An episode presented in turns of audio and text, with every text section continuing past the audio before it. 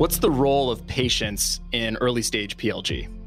Yeah, so a lot of times when we see founders, we feel like they want to skip steps, right? They want to actually feel like they're getting on their path to raising that Series A round.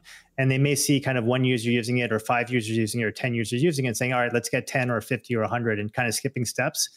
And I think kind of, you know, what we talked about earlier in the podcast was about analytics.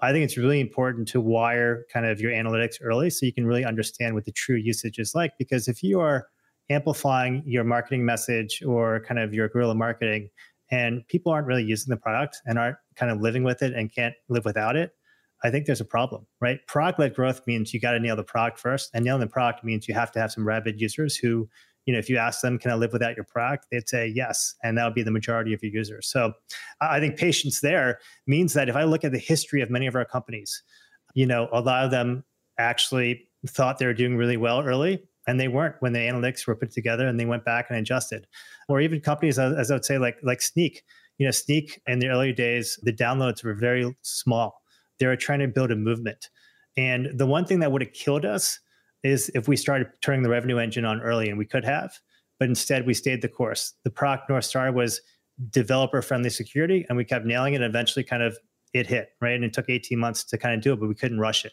We couldn't like do paid advertising for it. It was just kind of going out there, doing the meetups, doing you know the conferences. Superhuman before we even launched officially, it was three years in the making behind the scenes, testing, iterating, starting with 10 users, starting with 50, starting with 100, testing out our go to market motion. Look where it is today. I would say that's on an incredible trajectory. And a lot of people now are trying to build the superhuman of X, but that was kind of behind the scenes. And there are days where, you know, I know the founder Rahul was like, is this going to work?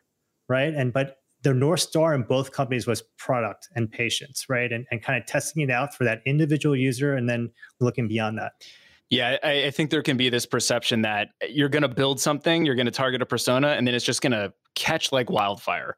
And if you didn't have it catch like wildfire instantly, then you should just pivot and try again. I think that doesn't trust the process, that doesn't have the patience. And in the main episode, we were talking about you know building product from first principles and and specifically focusing on the persona their pain and then delivering a, a solution that actually solves it i think it can be easy to cut corners because you know, first principles isn't fast. It really is like going and wading through the detail, wading down to the most minute detail to make sure that you're building the right structure from the bottom up.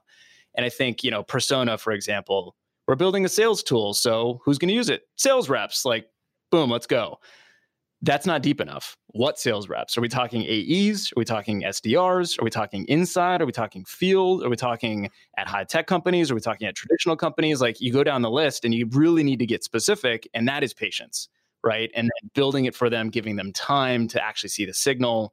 You can't rush that. You can't skip steps. If you do, you're, you're only going to pay for it later.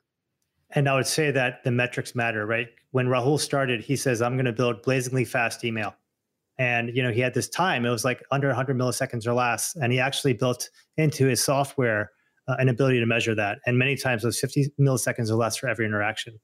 And and that was kind of one of the core guiding principles. You know and guide Snyk was not only kind of helping developers find their vulnerabilities it was helping them fix it right? So one of the early principles was you know how many vulnerabilities are we fixing?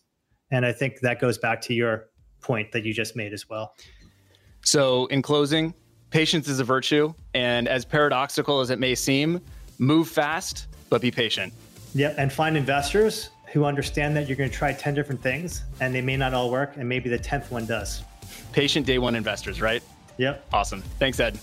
Cool. Thank you.